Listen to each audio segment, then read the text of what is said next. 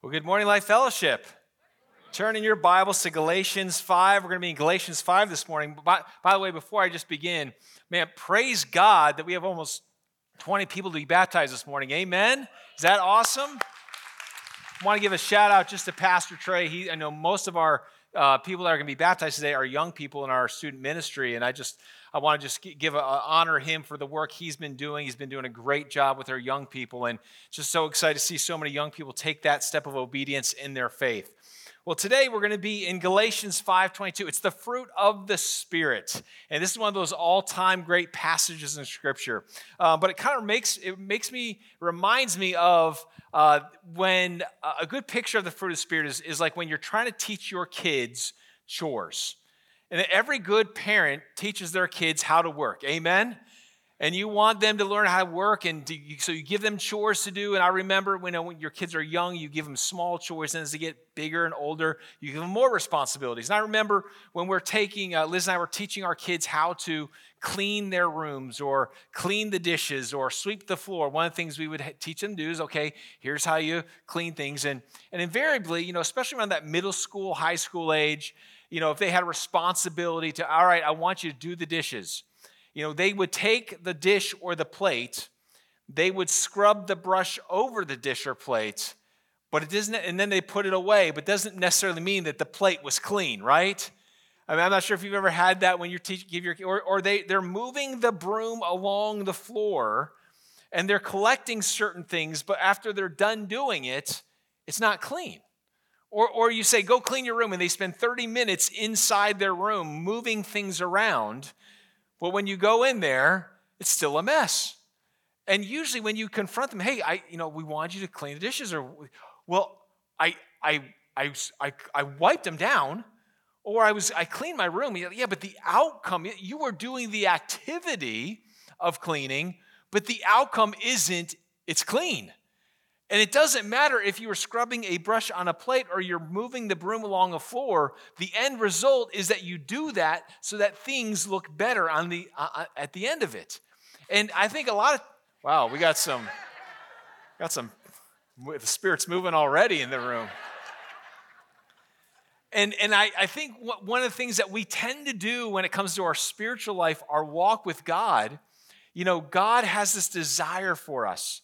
And what we tend to do is we evaluate ourselves on whether or not I did the activity.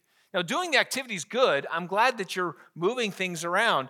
But if the outcome isn't there, then you're not really doing that. Then what's the point of the activity?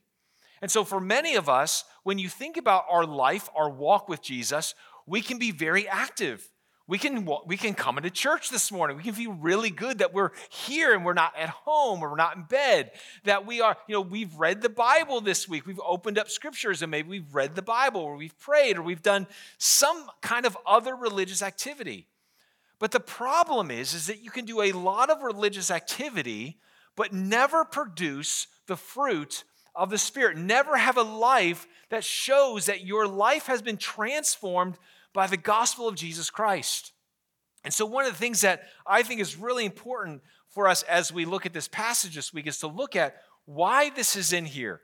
The whole point of this passage is that if we go up earlier in Galatians 5, Paul says, I want you to walk according to the Spirit, and you will not gratify the desires of the flesh. And so Paul has been sharing, he's been sharing this new series. Remember, the first part of the book is all about hey, I don't want you to, to trust in the law or your works or your own effort to save you. It's by faith in Jesus, in the gospel that justifies you, nothing else. And so he lays out the foundation. We spent months on the pure gospel, but now Paul's saying the last part of his book and saying this if the law doesn't save you, and even the law doesn't make you righteous, then how do we please God? The actual working out of our salvation what does that look like? And Paul doesn't say, hey, go back, no, now go back to the 613 laws. He doesn't say that. He says, what you need now and what you have now is you have the Holy Spirit. You have the Holy Spirit living inside of you that now it's not just about 613 laws to obey, it's now a million opportunities to follow and walk with God so that you are looking like Jesus would look in your life. That is what God is doing. And so the fruit of the Spirit, that this idea of now it was, it used to be the argument was works or faith, law or gospel, and now it's spirit or flesh. And so if we are going to walk according to the Spirit, and if we're opposed to the walking according to the flesh, we have to know what that looks like. And last week, we looked at, um, you know, Pastor Dan did a great job talking about the works of the flesh, talking about if you're going to live according to the flesh, it's going to look like this. And 15 things. It wasn't an exhaustive list, but Paul gives an illustration of what your life's going to look like if you don't live according to the Spirit.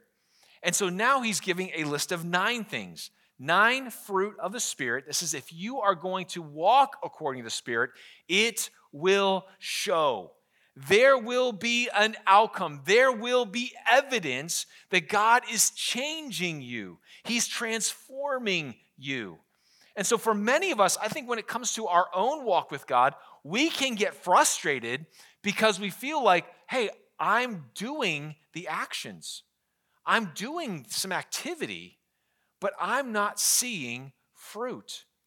And you can do a lot. Here's the, here's the most dangerous thing that you can do as a Christian is you can fool yourself into believing that just because you're doing stuff, it will equal the outcome of the Spirit's work in your life.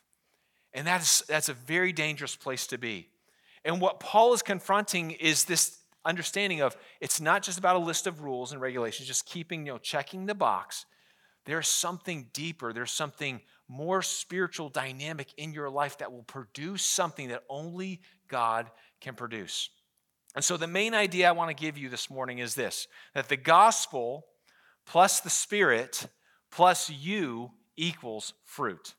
The gospel plus the Spirit plus you equals fruit. If you're going to walk according to the Spirit, then it's going to produce something in you. That when the Spirit of God applies the gospel to your life, and when you are walking with the Spirit, it will produce the fruit of the Spirit. Guaranteed. Okay?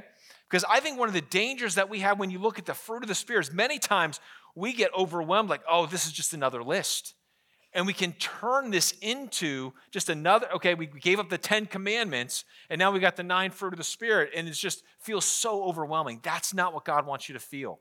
That when god is working in your life when the spirit of god takes the gospel of jesus christ and works it out in your life it will produce fruit. Okay so this morning we're going to look at the picture of fruit the producer of fruit and then the practice of fruit. The picture of fruit the producer of fruit, and then the practice of fruit. So the picture of fruit is something that, that again, when you look at the word of God and you're reading it, many times we, we, we just we don't go with the flow of the letter. But again, this would have been read all at one time.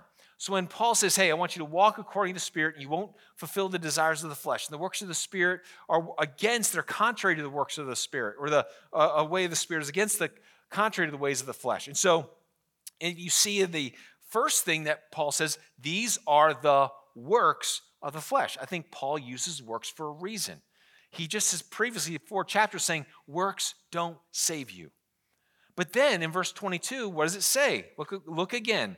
But the fruit of the Spirit is love, joy, peace, patience, kindness, goodness, faithfulness, gentleness, self control. Against such things there is no law.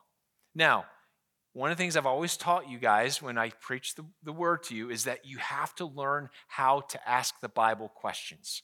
So here's the first question that you should ask yourself when you're reading this text Why does Paul use fruit instead of works? I mean, it makes sense that you could, you could, you could read this text and say, the works of the flesh are this, and the works of the Spirit are this. So, why does Paul use fruit? There's a reason for this picture that he wants you to see. This word fruit is a loaded term, okay? And so if you're trying to discover what this word means and why is he using this letter or this word, we got to follow the string. If you pull up the string and let's follow the string in the Bible because there's all kind of hyperlinks to this word fruit that gives us an idea of why Paul used this word, okay? So if we're going to keep pulling the string, the first string we're going to lead us to is Jesus.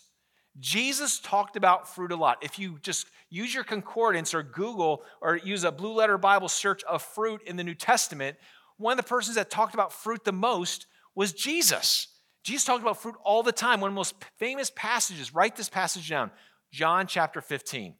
I want you to go check out John chapter 15 some point this week because so much of what this passage talks about with the fruit and, and the fruit of the Spirit, it, it, its roots are in John chapter 15. But in John chapter 15, what does Jesus tell his disciples in the upper room before he goes to the cross? He says, You, I want you to abide in me. And when you abide in me, you will bear much fruit. And he, and he, ends this little discourse by saying, You will glorify God by the fruit that you produce when you abide in me. So there's this invitation of Jesus saying, Listen, you need me, and the Spirit's going to help you abide in me, for apart from me, you can do nothing. And so he is laying out this picture of his followers when he leaves, when, when he left and went to the cross and ascended to heaven. He is showing us if you really want to become like me and follow me, your life will produce fruit. He said this in two other places Matthew chapter 7, Luke chapter 6, when he talks about how you can tell someone what they are like by the fruit that their life produces. He says that out of the heart, your life will produce fruit.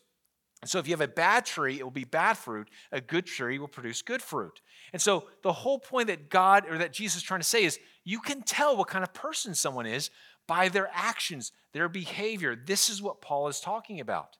We also see it, him talking about fruit uh, a little bit in the parable of the seed and sower. When he says, when the seed of the gospel falls on good soil, what does it do? It produces, right, fruit 30, 60, 100 fold.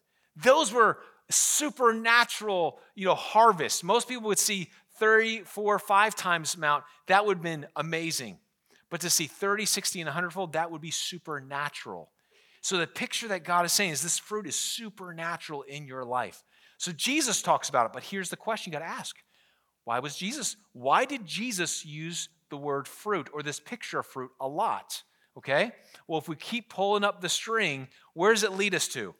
It leads us to Psalm 1 one of the greatest psalms in, in, in the bible where beginning of the book of psalms he says listen blessed are they who do not walk in the counsel of the wicked who do not uh, sit or not, who do not stand uh, it, it, with, with sinners or sit in the seat of scoffers. But blessed is the man whose delight is in the law of the Lord. And in his law he meditates day and night. What shall he be like?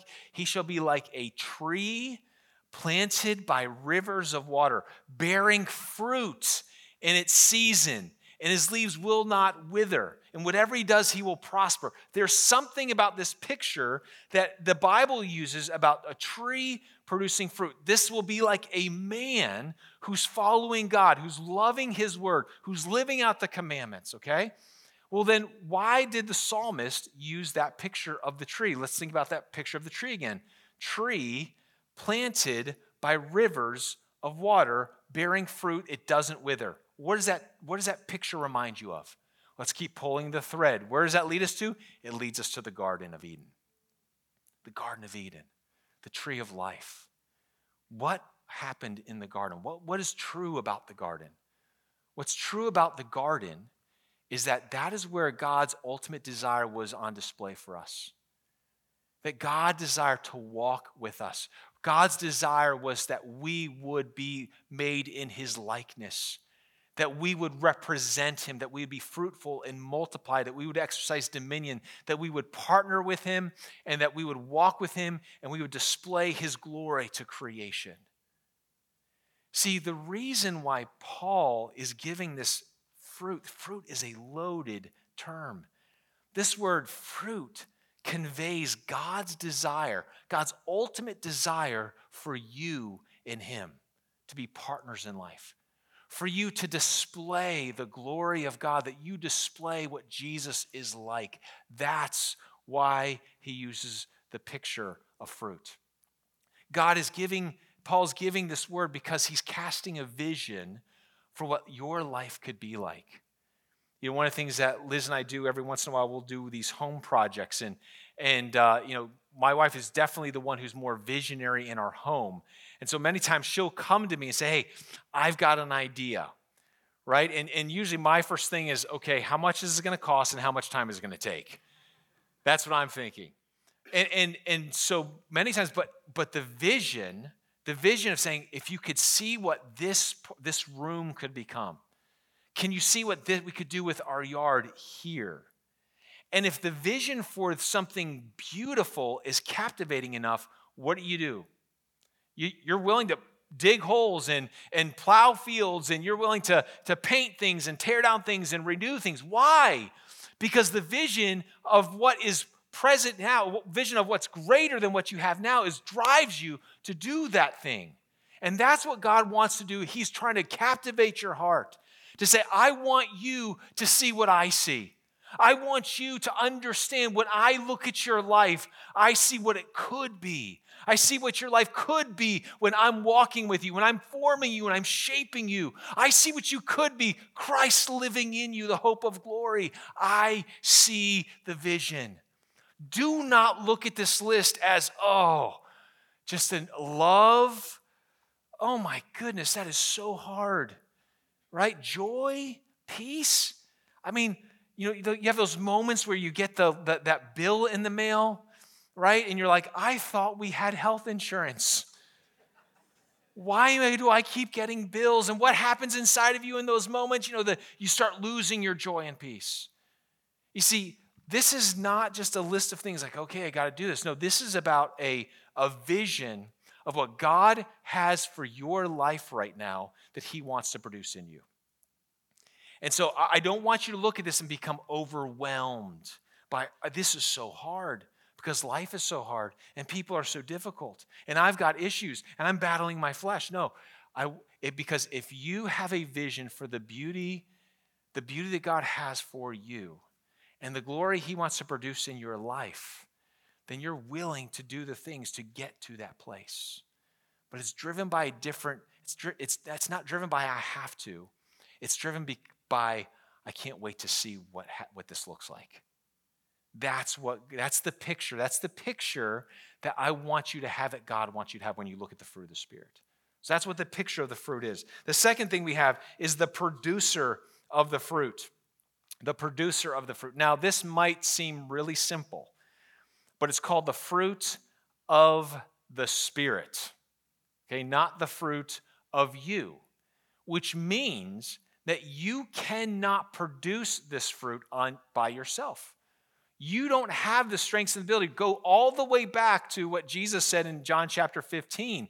He's talking about them, he, invites them to abide in him because he says, Apart from me, you can't do anything you cannot accomplish, you can't grow, you can't just come to these things. You can't do it on your own effort. You can't do it on your own will. You can't do it on your own work. It takes a supernatural working. Remember the, the, the description of the Holy Spirit I gave to you two weeks ago that the Holy Spirit is God's empowering presence in us. God's empowering presence that it takes God's presence in you to supernaturally produce these things. And so it is God who's going to do this work, which means, what does that tell me? It tells me a couple things. Number one, there is a dependence on God that I need to have. There's a dependence. If, I, if it's all about Him, it's, if He's the producer of me, I am dependent on Him to produce these things. I cannot do it on my own. I can't just try, it's not just me being active. Remember this spiritual activity. It's not just me reading my Bible, it's not just me praying. There has to be the interaction of the Holy Spirit reading the Bible with me. It has to be the Holy Spirit helping me as I pray. It has to be the Holy Spirit coming into this room that I'm allowing the Holy Spirit to let me hear and listen to what He is saying to me in this moment.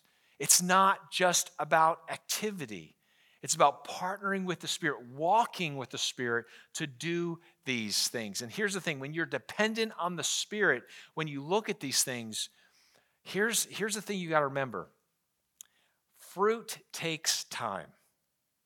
Fruit takes time. And you this the, producing the fruit is going to be a work of the Holy Spirit. If you're dependent on Him, think about just a tree. And I've got a beautiful picture I want to show you. Because in my yard, I've got a fig tree. And my wife and I planted this tree, I don't know, five years ago when we bought the house. And I love going out to this fig tree. I love figs. There is nothing like a fresh fig off the tree. And as you can see on that little branch, there are about a hundred of these little hard green figs that are just waiting to ripen. And I go out there every single day. You know why? Because I don't want those blasted ants to get them. Because the moment they get ripe, man, those ants are on. But but it takes time. And it's I when I think about this passage and I think about this tree, I think about that there is a there's a process involved. If I pulled that, if I pulled that unripe fig off of that tree this morning and brought it in, and you were to take a bite out of it, what would it be like? It would be hard. It would be bitter. It wouldn't be enjoyable to eat. But when the Spirit of God produces the fruit in the right conditions, time, right? Submission, that there's this, there's this working of Him in our lives that eventually these things will happen. They will be evident in our lives. You can guarantee it. And so many times when we look at this, we feel overwhelmed, like, oh, I've got all this work to do. And yes, there is a working out, but remember, we're working out from the vision of what God wants, out of love. But the other thing is, we know that we need to depend on Him. We can't do this on our own because listen, you try to do, you try to live out patience after a while, then you got to deal with people. You ever been like, I'm going to work on my patience, and then you go home or you wake up. And there's just this there's this challenge to our lives. You know, I want to, I'm going to be more joyful, right? And then bad news happens or something happens with your kids and it, the joy goes down. And there's this constant battle in our lives in knowing that I can't do this on my own. I will have limits to all of these things, which is why, as much as this God, His Spirit produces in us this fruit, which shows to us our dependency on Him, we have to let Him define these things. Because if I try to define love, or if I try to define joy, or if I try to define gentleness and faithfulness according to my own definition, I will not produce what it's supposed to look like. It will be a perverted form of what it's supposed to look like. The, it's not the fruit of Ben, it's the fruit of the Spirit. And so, how do I, we have to let Jesus, and when I look at this list, it shouldn't come across to us as like, okay, these are the things I need to do or the things I need to be. The first thing that we should see when we come across the love, joy, peace, patience, kindness, goodness, faithfulness, gentleness, self control, the first thing that should smack us in our face is this is God. This is God. This is Jesus. And the reason I know that is when you, when you again read the scriptures, you see this fruit on display throughout the, the, the Word of God. For example, in, in John chapter 15, what, is, what does Jesus say? He's like, You don't know what love is apart from me. This is how this is how this is how you'll know what love is by when someone lays down their life. This is the word agape. This idea of self-sacrificial love. It's the epitome of love. And Jesus displayed the ultimate his ultimate love for us by going to the cross by paying the penalty for our sins, dying for our works of the flesh, and rose again from the dead. And so, one of the things he says in this, he says, People will know you're my disciples by the love you have for each other. Jesus defines love. It's more than a feeling, it's even more than actions. It is the epitome of sacrifice. And that is who Jesus is for us, right? Then look at the next one joy. What, does it say about joy? That John 15 again talks about, I want you to have fullness of joy. I want my joy to be your joy. And what's this joy that Jesus had? It says in Hebrews chapter 12, verse 2, that for the joy that was set before him, he endured the cross, despising its shame, and sat down at the right hand of the throne of the Father. There's this joy that Jesus had in life to accomplish salvation for us to attain the, ran, the, the, ransom of his blood, for, for the gift to the Father, saying, These are the people I've bought with my life, with my blood. This is the people of God. There is joy that Jesus had in that. And then you have, what do you have next? You have peace. Jesus is called the Prince of Peace. You see, he has come to bring peace between mankind and God. This is who Jesus is. Jesus is patience. This is in, in, in 2 Peter chapter 3, verse 9, that God is patient towards us, not willing for any to perish, but for all to come to repentance. There's a patience that God has. He says, I could give you judgment, I could give you justice, but I withhold my wrath and I withhold my justice because I'm patient with you and I want more people to repent and respond to me. God is the one who's patient with us. God is kind. We see Jesus' kindness on display throughout his life. We see Jesus' kindness and his tenderness when he's dealing with the outcast woman at the well, having a conversation with her, giving her the dignity that she so longed for. We see the kindness of Jesus talking to Zacchaeus in the tree, saying, I want to come to your house. I want to be close to you.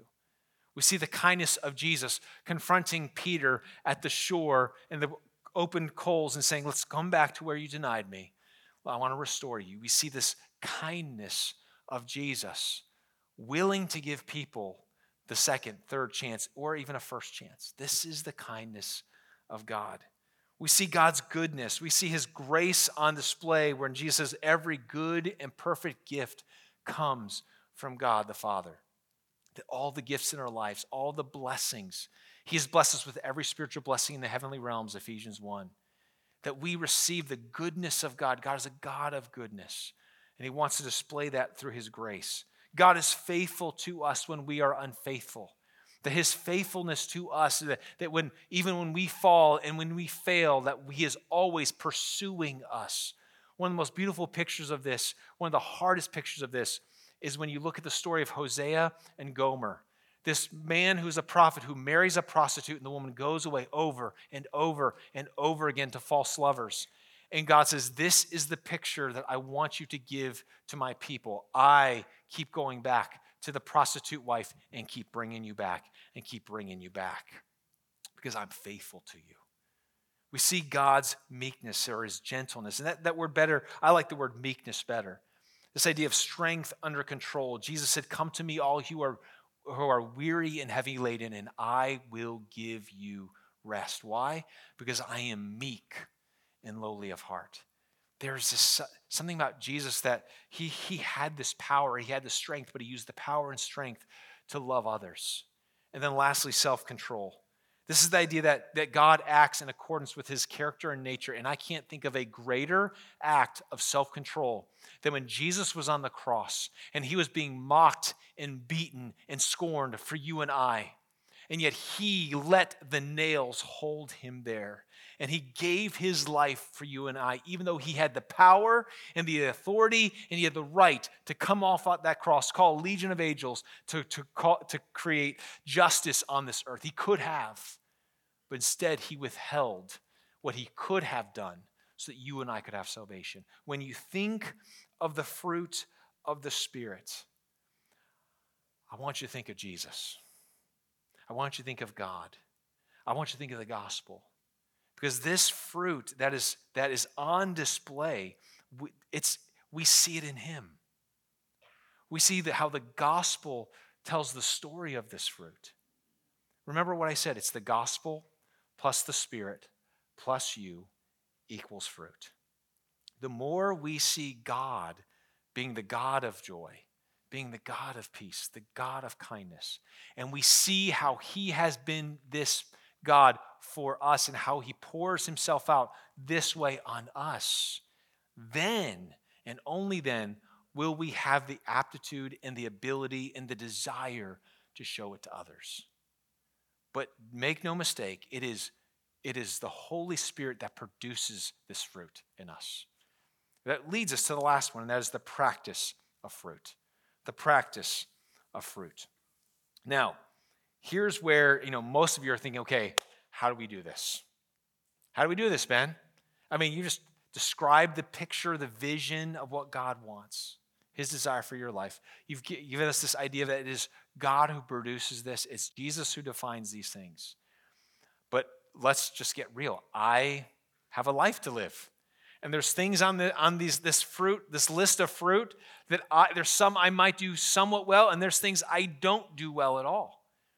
And, and so what we've got to do is we got. I want us to look at this and just talk about it a little bit. Remember, I said if the gospel is at the root of these this fruit, then I want us to see how this the gospel leads us to living these things out. Now, when I was doing my study, there's a lot of different people that put these fruit into categories. And one of the things that's interesting about these fruits is, um, you know, uh, they are in the Greek. They have three words that end with the, the letter A, three words that end with ace, and three words with end in another form. But it's you know it's a kind of Paul gives it a rhyming way, and so he's you know playing this out in the Greek. We just don't see it in the English.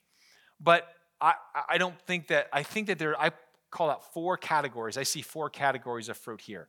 And again, this isn't not inspired, but the first fruit I think is should stand alone. It's the gospel root. And because this, love, if you're not loving someone, you can't do any of the other. The, the, the, other eight or the rest you know things that even aren't mentioned. Love is takes primacy here. It is because of the love of god. If we do not have the love of god in our hearts we don't have the love of jesus in us we will not have the desire or the ability to do this with consistent to do the rest with consistency and so we are always confronted with the love of God in ourselves because the love fuels everything else. So it's the root of everything else. If you have a problem with joy and peace or patience or goodness or, or whatever it is, it's, there's, there's an issue of love in your life that you have to confront. How am I not loving this person? How am I not being a person of love in this moment so that I can show them the patience that they need? Okay? So love is at the root of all these things. And then joy and peace. I call that gospel reflection. Gospel reflection. And it's interesting when um, the words joy and peace, these terms are used. There's six times in the New Testament when the writers of the Bible put joy and peace together, which is interesting. But joy and peace are together because I believe these are the state of, this is the state of being that we find ourselves in when we reflect on the gospel of Jesus Christ, when we reflect on the fullness of what God has done for us, we reflect on the forgiveness of our sins, when we reflect on all the blessings we have in Christ, when we think about the fullness of what we have in Jesus, that we sh- it should always lead to some level of joy and peace in our life. And what what's fascinating about joy and peace is these are the things that typically it's the roller coaster, right? Like it's a it's you know I, am joy and I've joy and peace when things when, when life is smooth, when circumstances are great, but when life is hard, when things do happen, when, when there's tension, right, in my relationships, then I can lose my joy and peace. That's not the way the Bible teaches. The Bible teaches that joy and peace should be consistent through our lives consistent in our attitudes at all times. And uh, when we're done with our gospel transformation series, we're going to do a six week study on, on an issue, and uh, I, I, I'm going to call it anxiety and joy. When I talk to most people today, they have a, a lot of worry, a lot of stress, a lot of anxiety that people have today. And the foundation for this series is in Philippians chapter 4, verses 4 through 7 when Paul says, Rejoice in the Lord always, and again I say rejoice. Let your reasonableness be made known to all men. For the Lord is at hand. And do not be anxious for anything, but in all in anything, but, but in everything, let your prayers, uh, your requests with supplication, with thanksgiving, make them known to God. And the peace of God passes all understanding, right? So you have this passage where you have joy and anxiety in the same passage. What Paul's saying is if you're pursuing joy, then you can stop being anxious. And so we're going to we're going to take 6 weeks and look at anxiety and joy and how they play themselves out in our life because I think there's joy is one of the hardest things in life. Hardest things. Eh, but it's possible. And it's possible because of the gospel. And the more we think about the gospel, and the more we let the word of God, the, the, you know, the reality of who Jesus is, fill our hearts and minds, we're able to have a level of joy and peace no matter what happens in our life. The third section is gospel relationships patience, kindness, goodness. These are the things that we inter- how we they're on display fully and then when we interact with each other. Right? This patience is God's long suffering with us that man, I have expectations of you that you're going to do something and when you don't fulfill what you should do, I, it frustrates me my desire for you to be this certain person or my desire for us to do these things. And then when we have to wait on someone because they might not be as mature as us or spiritual as us, or they don't have enough kind of the fruit's not there, we get really frustrated, right? And patience, this idea of, yes, I, you're not where you should be, but, but I, I believe that God is working. I'm trusting in the work that God's doing in your life that I don't have to stress out about it. And then kindness, you know, patience and kindness are found in Scripture together five times. Did you know that? Five times patience and kindness are together. And really, kindness, I believe, the best way I can describe kindness, it's God's compassion in action. God's compassion in action. That, yeah, I can be patient with someone, but I can also have a bad attitude when I'm doing it. And I've got to be patient, but while I'm patient, I'm going to be kind. I'm going to show people the kindness, not that they deserve, but the kindness that God has shown me that I never deserved. And then it's goodness. I'm going to do what's good and right and true in all circumstances. And then lastly, gospel regulation. This is the idea of the Spirit in us, working in us, that we are governing ourselves in a way that we're never, you know, we're never too extreme. You know, we're never living out in our desires or our passions.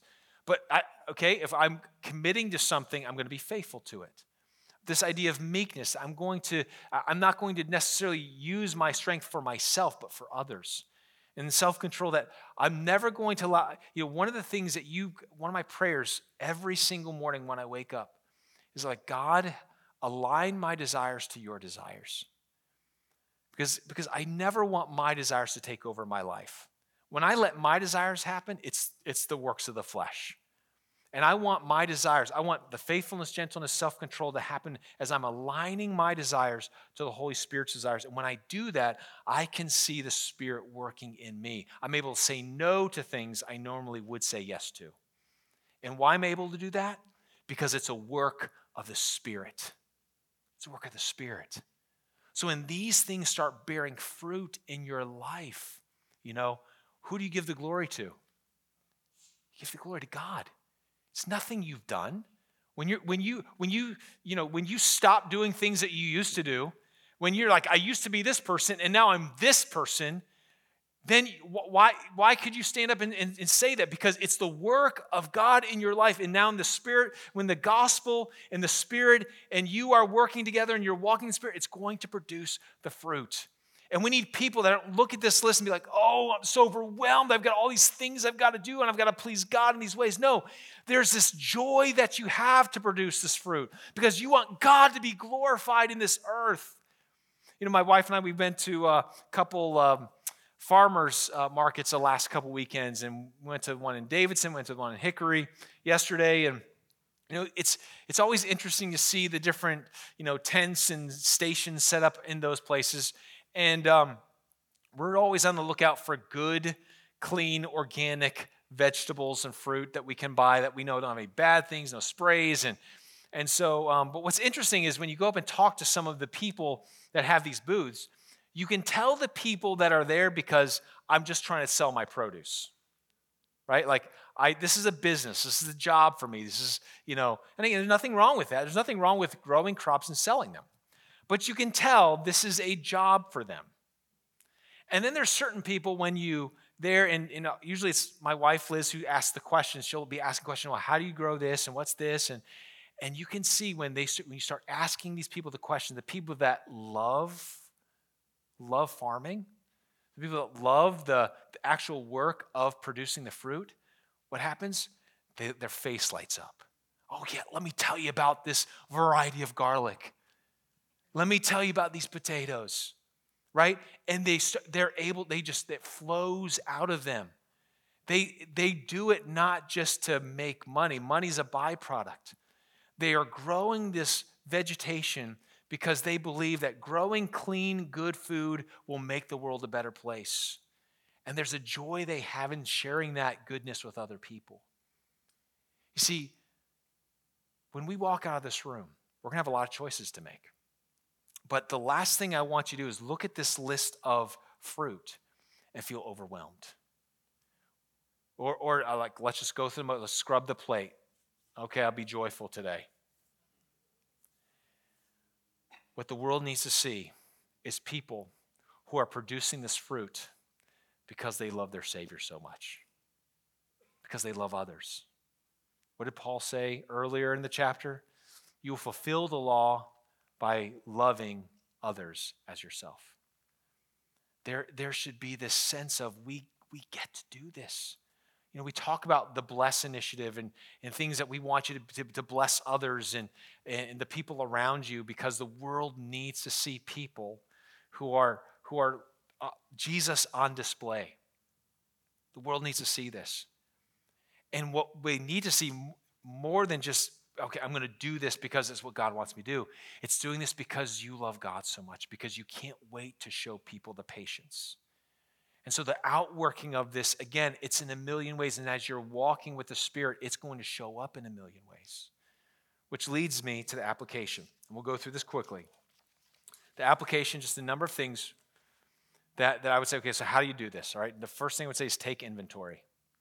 Take inventory. Look at these nine fruit. And again, this isn't a complete list, but take a look at this list and say, okay, what is lacking in my life? Where is the evidence in my life that things are not what they should be. That there's actually more works of the flesh in my life on display than the fruit of the Spirit. And if I, yeah, I've been active, I've been doing spiritual things, but I don't see any fruit. And if you really want to, you know, if you really want to take inventory, take inventory with your spouse because they'll tell you. They'll tell you where they see these things. Ask the people around you who see it, because the fruit of the Spirit will always be evident. It will always be evident in your life. First of all, take inventory. Number two, refresh your heart and mind in the gospel daily. Refresh your heart and mind in the gospel daily. If Jesus, if Jesus is the epitome of this fruit, that we see the love of Jesus on the cross, that we see the joy that Jesus had for us going to the cross and going through the cross for us, when we see the peace of God that we have because of his death and resurrection, when we look at all of these things and see Jesus and we remind ourselves through the gospel every single day, then we will have the fuel and the desire to do these things. But we can never try to do these things apart from the gospel. Daily refresh our, we need to daily refresh our hearts and our minds and what Christ has done for us. That's number two. Number three, invite the Holy Spirit to do his work in your life. Invite the Holy Spirit to do his work in your life. You know, when my wife gardens, we got a lot of things growing in our backyard. We all kinds of lettuces and tomatoes and peppers and all kinds of things. And this is something that's true. She goes out there every single day to do her garden thing. And if there's a plant that's in that's distressed or something's not growing or, or a, a, worm is eating it or something's happening to certain things, what happens is the bulk of her time out in the yard in the garden is going to be trying to make fix this one thing to clean to to bring that that that whatever vegetable or root vegetable whatever it is up to par with the rest of things that are growing well and that's what the holy spirit does when you invite him in when you say holy spirit come on and look at what's going on here you tell me what we need to work on first. You show me what I need to do in this moment. And let me tell you, the Holy Spirit, He will help you. See, it's, it's bigger than the law, it's bigger than the 613 things. And again, Paul ends this sentence with Against such things there is no law. The law will not produce the fruit of the Spirit, the Spirit does. And so it's the, inviting the Holy Spirit when you wake up in the morning into your life. It's, like, it's, it's inviting the Holy Spirit to, as you're driving to work, it's, it's walking with the Holy Spirit when you're in your workplace. It's walking with the Holy Spirit when you're with your family. But it's in all these moments of what do I say here? What do I do here? That when you're walking with the Spirit, even in this moment, in this room right now, the Holy Spirit's saying, This is what I want you to pay attention to. How are you doing it? Invite the Holy Spirit in and let Him do His work. And then lastly, keep walking it out. Keep walking it out. Keep walking it out with the Spirit. Listen, here's what I know this list, I've got work to do. I, am not, I've not arrived. That process, there's some, there's some buds on the trees, there's some, there's some green, unripe fruit in my life. But I do know this that, that the Holy Spirit is there. And the Holy Spirit is going to be working. And there might be things in your life that you feel like, man, I just keep struggling with this. Don't give up. Don't get discouraged. Because if you keep walking with the Spirit, He will produce in your life the person He wants you to be.